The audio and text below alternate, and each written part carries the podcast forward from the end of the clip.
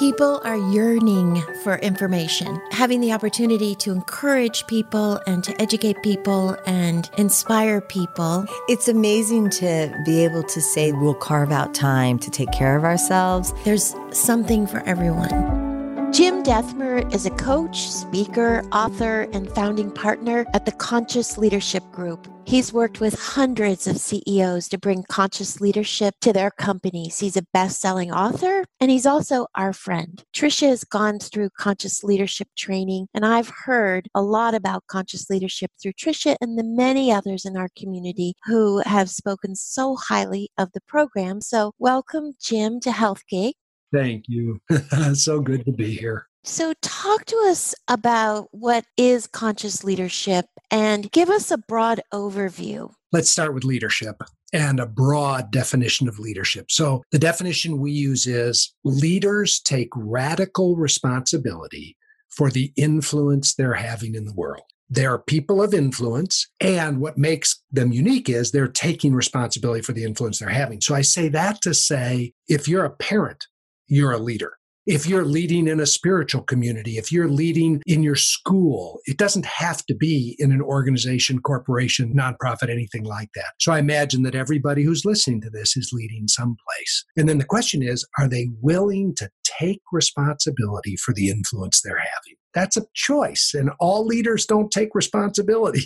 Some leaders tend to want to blame and criticize, but conscious leaders take responsibility. And then conscious, there's so many definitions for that. Let's just say that it's being here now in a non triggered, non reactive way, just being present.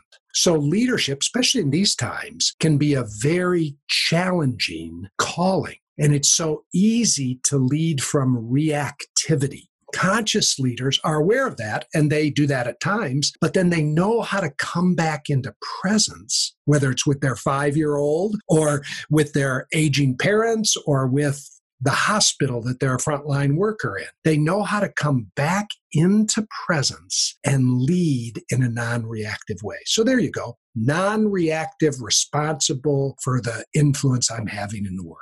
Describe an unconscious leader to us. That's a beautiful question. An unconscious leader is somebody who, first and foremost, isn't very self aware. At the most basic level, they don't see their strengths and their weaknesses. They don't see their personality and how their personality patterns are taking hold of them and driving them. They don't see their shadow. They don't see the hidden impulses. So they're not very self aware and they're not aware at all of the effect they're having on other people. So they could be a bull in a china shop, or they could be passive aggressive, or they could, by the very way that they show up, they actually incite drama. So, not very self aware. Second, they aren't committed to learning. They're attached to being right. They're in the grip of their ego to such an extent that every place they go, they're still needing to prove that they're right. Conscious leaders are much more interested in learning, in growing, in expanding than they are in proving they're right. So unconscious leaders are not very self aware.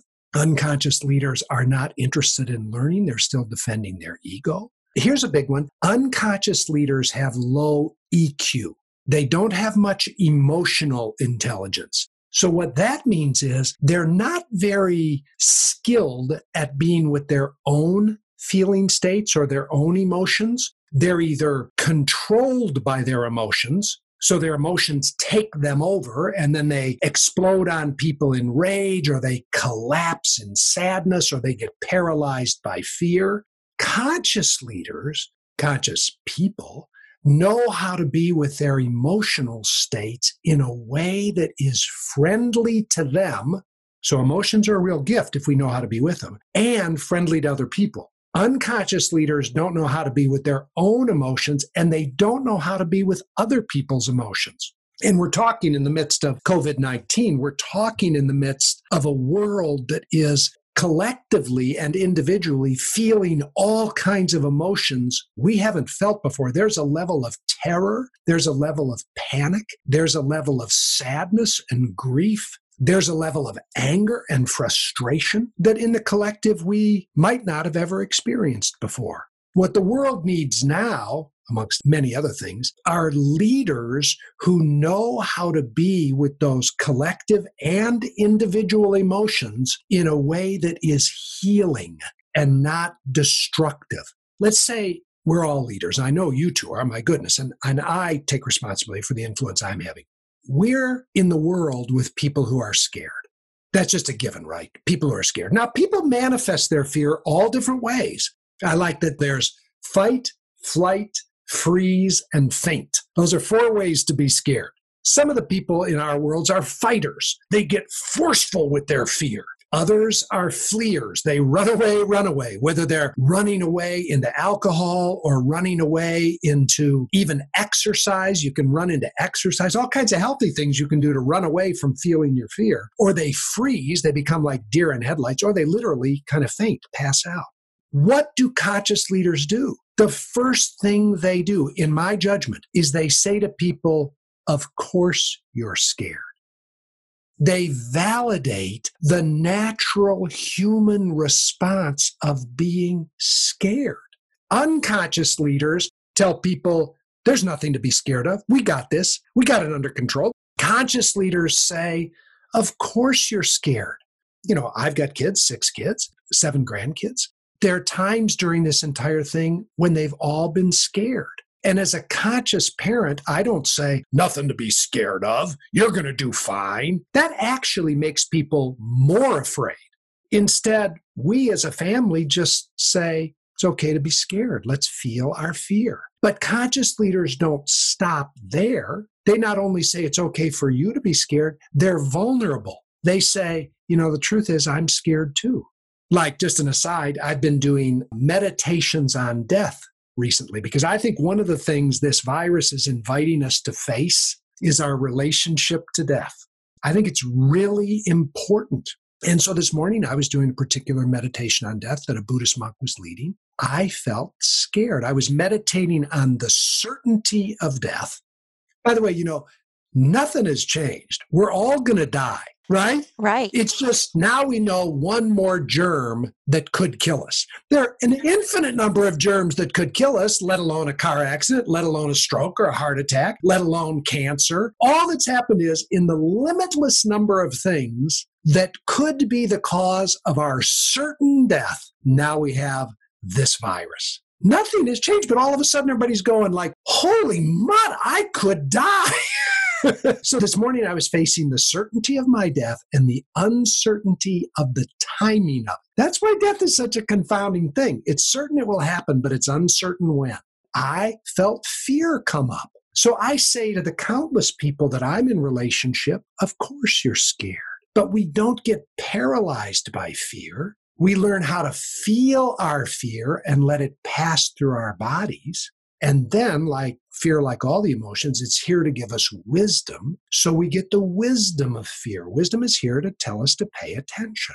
Attention that needs to be paid in this day and age to washing our hands, to maintaining distance, but not from being paralyzed by fear, but being wise with fear. So I'm digressing off of your initial question. What do unconscious leaders do? Here's what they are not self aware. They don't value learning. They're egoically fixed on proving they're right, and they're not very emotionally intelligent. Just start there. and so, how do you become a conscious leader? Oh, such a fun question. Well, it begins with self awareness. It begins with the simple question, you know this, Tricia. The simple question we start with, and it's such a simple question, is we just ask people to simply ask, Where are you?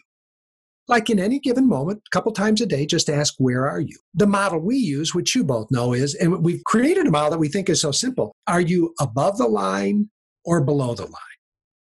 So the first key is in this moment, are you self aware enough to locate yourself?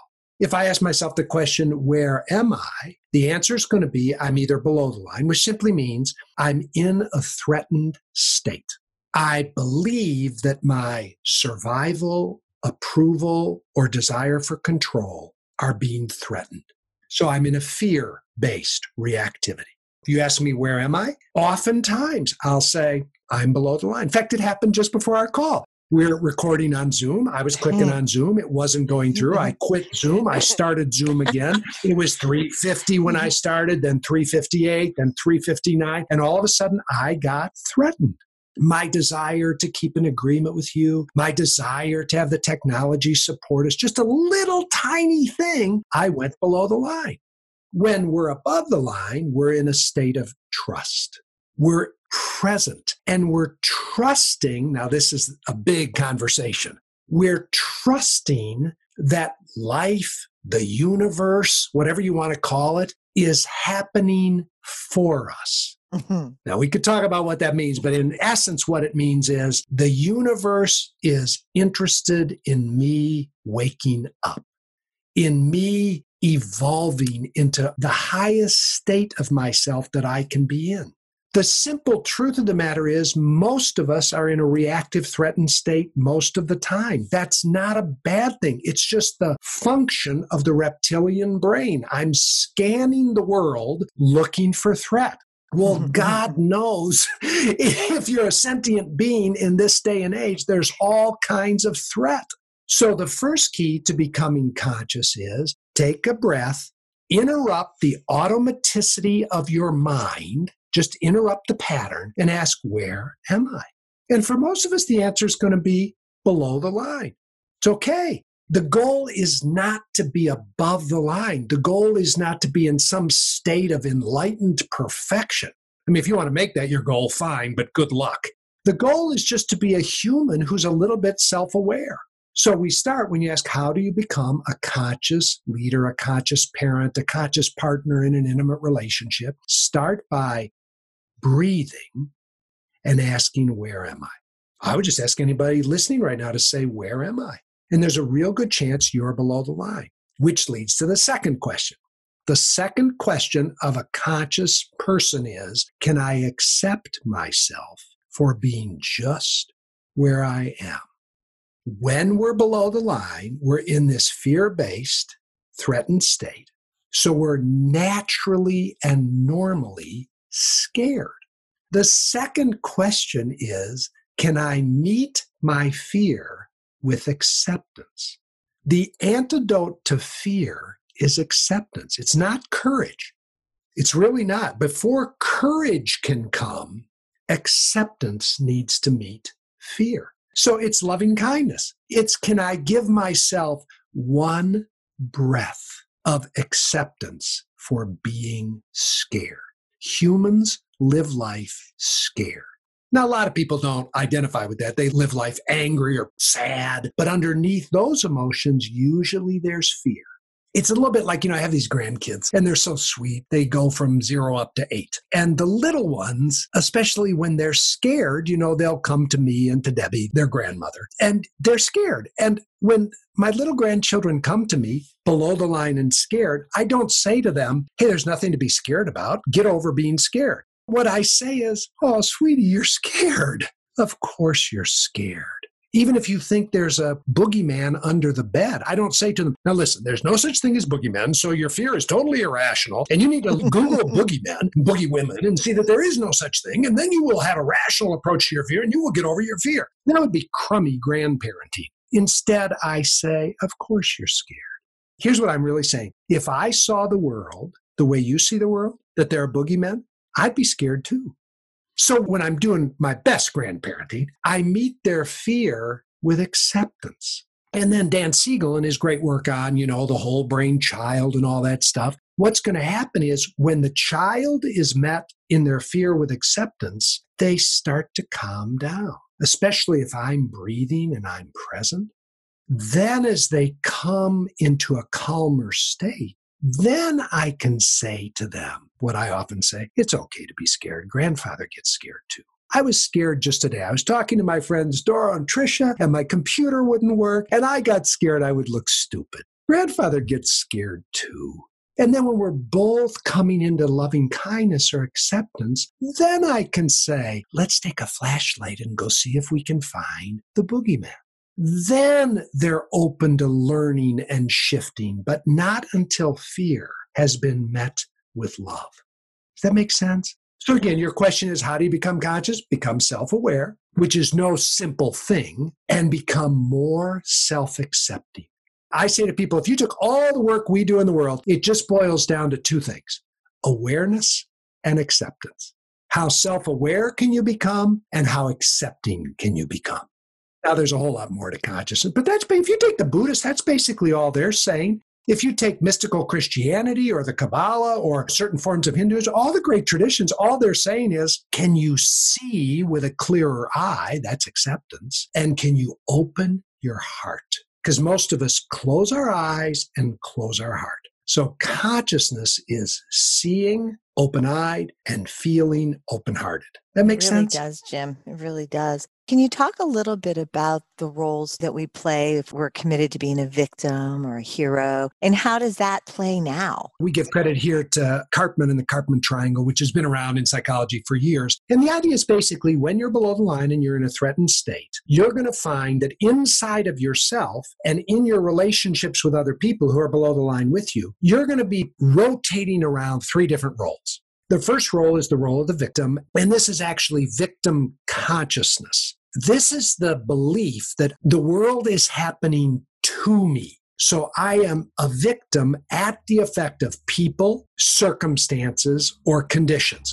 I always pause here, Tricia, you know this, and I say there are real victims in the world. Right. Including innocent children who are at the effect of people with power or people in refugee camps. There are real victims in the world. I was raised in a family, like most of our families, that had enough neuroses to keep everybody going for a while. You know, my mom was an alcoholic, and my dad sexually abused my sister, and my brother had all kinds of neurotic compulsions. You could have said when I was two, four, six, eight, 12, I was a victim at the effect of the environment. But now I'm 66 years old. If we got together and I was saying, my life sucks because I had a crummy family, well, that's victimhood because I haven't taken responsibility for the choices I've made in how I'm going to be with my family of origin. Very different thing.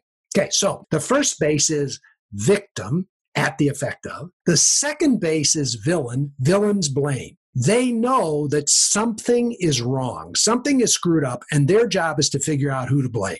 A lot of villains, by the way, blame themselves. I screwed up. Or I can blame you, you screwed up. Or I can blame the collective who screwed it up for all of us. And then the last role is hero, which sounds like a good thing. I think it's also called rescuer and reliever. And the idea is, as the hero, I'm just trying to give temporary relief. I'm not trying to really resolve the issue. I just want you to feel better for a moment temporary relief for you and for me. So, does that show up today in what's going on?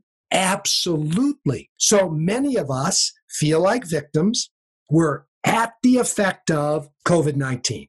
We're at the effect of sheltering in place. We're at the effect of having to homeschool our kids. I never signed up to be a teacher, parents are saying. We're at the effect of being quarantined with a mate I don't like in the first place. So now I'm at the effect of the rules and I'm at the effect of the reality that he's a jerk. So I'm a victim. But we also all go over to the villain space. All you have to do is listen to any news channel. By the way, it doesn't matter what news channel. You can listen to the right to the left. It doesn't matter. You see all these roles played out. And one of the roles of most of our modern media is figuring out who to blame.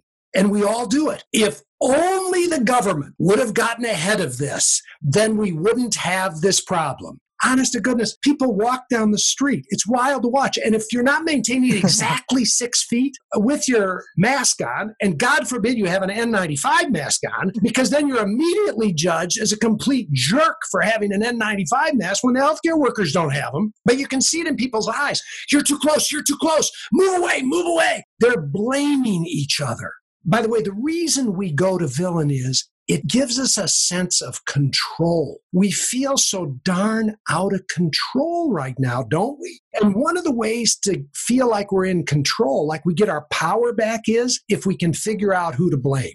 And then the hero is I'm going to do something to give myself temporary relief from my suffering. So, for example, you live all day homeschooling your kid, which you never signed up for, in a house with a partner you don't really love. And by eight o'clock at night, you're going to give yourself temporary relief by vegging out in front of a screen and surfing the web and buying stuff you don't need, but at least you feel better for a minute. Or you're going to drink a beer, or you're going to do something to give yourself relief rather than face, feel, and deal with the deeper issues. And this is a great time for heroes to come forward who are trying to rescue other people. Now, that's very different than playing the role of a healer or a caregiver. Although one of the things I'm speaking to and gathering together are frontline healthcare givers, because those frontline workers, if they're doing all this from below the line and from hero, they are exhausting themselves. They are burning themselves out. They have no self care.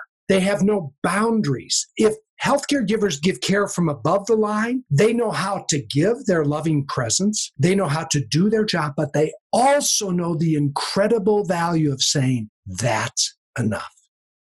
I'm going to go take a nap. I'm going to take a walk. I'm going to eat some healthy food. I'm going to go home and get a good night's sleep. And they don't guilt themselves for that. Instead, they do it from presence.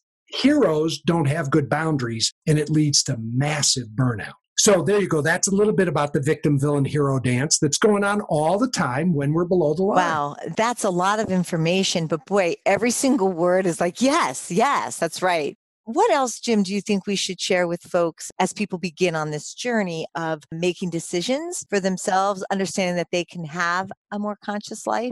Let me start with some real basics. The first thing I say to people, if they want to just begin the journey towards waking up or being conscious or whatever you want to call it, the first thing I say is develop a breathing practice. Okay, we're all taking a deep breath. Okay. yeah.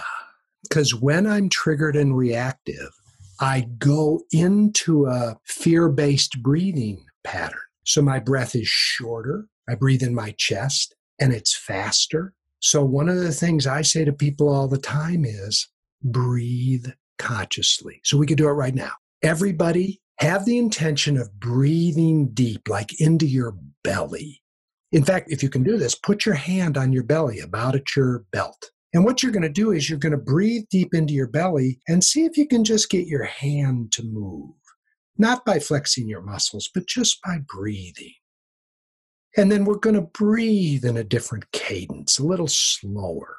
Like think about a four second inhale and a four second exhale, deep into the belly.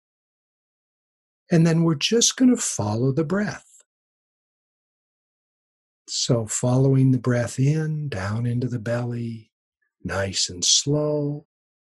And then we're going to follow the breath all the way out. And follow the breath back in. And follow the breath out. This is what we call a shift move. So when the amygdala is triggered and I'm in that fight, flight, freeze, faint reactivity, a chemical cocktail courses through my blood and brain. Cortisol, norepinephrine, adrenaline, those are the chemicals designed to help me to survive, but they're not very good for being present. So if people did nothing more than just start with a breathing practice, and I start people very simply, I just say, do four, four by four breaths. Four breaths with a four second inhale and a four second exhale down into your belly, and do that three times a day. Now you can't get any simpler than that. Breathe. And the idea too is it's always available. We don't have to go buy a piece of equipment for it. We don't need to be anywhere special, right? You could be standing, sitting in your house, wherever, and you can find your breath. Yes, and it's not complicated. But the deal is, most of us are terrified to get that still. Right. Blaise Pascal said that almost all the problems that humanity has come from people's inability to sit quietly in a room by themselves. By the way, one of the things the virus is forcing many of us to do, sit quietly in a room by ourselves. And that's incredibly triggering. So the first tip I give people is breathe. And then the second tip I give people is if they don't have a simple mindfulness practice, start one which I know you guys talk about all the time. And now we live in a day and age when you just go download Headspace or download Calm or download Insight Timer or on our website, we've got like 15 different meditations. They're available. And I tell people start really small, just a couple of minutes. There are many reasons to do this, all of which you know and you teach people. But one of them is so that I can have a few moments a day when I come back into presence. So breathe and start a mindfulness practice. And then if you ask me a third one, I'd say a couple times a day, just ask yourself, where am I? And can I accept myself for being just where I am? That's a beginning journey. And then there's a lot more to do. But for beginners, those are the places to start. So, Jim, you go into companies and bring the conscious leadership program. You do it for individuals as well. What does a company look like after you've been in there and done the program? That's such a good question. Yeah. And we've been in there, done the program, and they're practicing. Mm-hmm. So, first of all, we tell companies at the beginning that it takes somewhere between two and three years to develop some mastery. So, we're not a flavor of the month. The other thing we do, this is really a strange way to approach it when you're in the consulting business like we are with companies. When a company calls us, we say, We won't come in and work with you unless your CEO works with us in individual coaching for three to six months. Hmm. Because we don't want to go into a company unless the leader is practicing as it creates a massive jangle if this appears as a program. And people look at their leader and they say she's not practicing this. Mm-hmm. but then we roll it down. We start with the leader and her direct reports and then we start moving out but to answer your question here's what it looks like. Drama decreases. We have what we call the drama tax. Most companies, teams, organizations, universities have tons of drama, and drama is incredibly costly. It costs in terms of physical wellness. It costs in terms of high turnover rates. It costs in terms of poor decision making. So when a team begins to practice this, drama decreases. Now, what that looks like is there's less blame and criticism and fault finding. There's more taking of responsibility. There's less fighting to prove you're right. All of us have been in teams and organizations where everybody's just fighting to prove they're right, and there's much more learning. There's no gossip. Gossip drops out. And instead of gossip, people talk directly to each other and they solve issues. People start to become very skilled at making and keeping good agreements. So much time gets wasted in organizations because people make sloppy agreements and then they don't keep them. Another huge one is all of a sudden there's a ton more appreciation and celebration. You know, John Gottman, the expert on relationships, says in healthy relationships, you know, there's at least a five to one ratio between appreciation and criticism. Well, if you go into most companies, it's exactly the opposite. There's more negative critical feedback, five times as much as there is, hey, Dora, I really appreciate you for the quality of your questions in this interview. Thank you when we work with teams, all of a sudden they're spending a ton more time appreciating than they are criticizing. And then the last one is there's a ton more candor. People are far more open and honest. So it's interesting. Appreciation goes up and candor goes up. So it doesn't become a touchy feely, woo woo kind of space. It becomes a place where crucial, critical, powerful conversations are being had, but in the context of a blame free, drama less environment, so better decisions get made and speed to decision making is much higher. Those are some of the things that happen. By the way, it happens whether it's in a corporation or whether it's in a family. Families practice this stuff and their relationships get better the same way. Yeah, and we've seen that in our family for sure and in our company. So, yeah, the work again, Jim, that you've done and you've brought into the world is just so incredible. So, what are you doing now? Are you doing a lot of this still? Our organization, Conscious Leadership Group, you know, we basically work with teams and organizations. Then we work with individual leaders in forums, which you know, you were in a forum, a group of eight to 10 leaders who gather on a monthly basis to practice. Then we do individual coaching. And then we put on events. And interesting, one of the things that's happened is there's been a real demand for us to teach coaches how to use this material. So now we've got a coaches certification program and stuff like that. And then we write and produce. Our website is filled. You know, we open source all of our material. So everything we got, it's out there. It's free. And it's amazing. It. It's amazing information. um, we just want to be of service. You know, our highest view of ourselves is we're here to support the expansion of conscious leadership in the world just like you, the three of us are on the exact same page. We're all here to support people living the best version of themselves they can live, being the most healthy, vital, alive, awake people they can be. That's what we're doing. People can go to your website it's conscious.is. Well, Jim, thank you. This has just been a true pleasure. You're so welcome. I love hanging out with you too. thank you for joining us on Health Gig. We loved having you with us. We hope you'll tune in again next week. In the meantime, be sure to like and subscribe to this podcast and follow us on healthgigpod.com. I'm Trisha. And I'm Doro. Be well.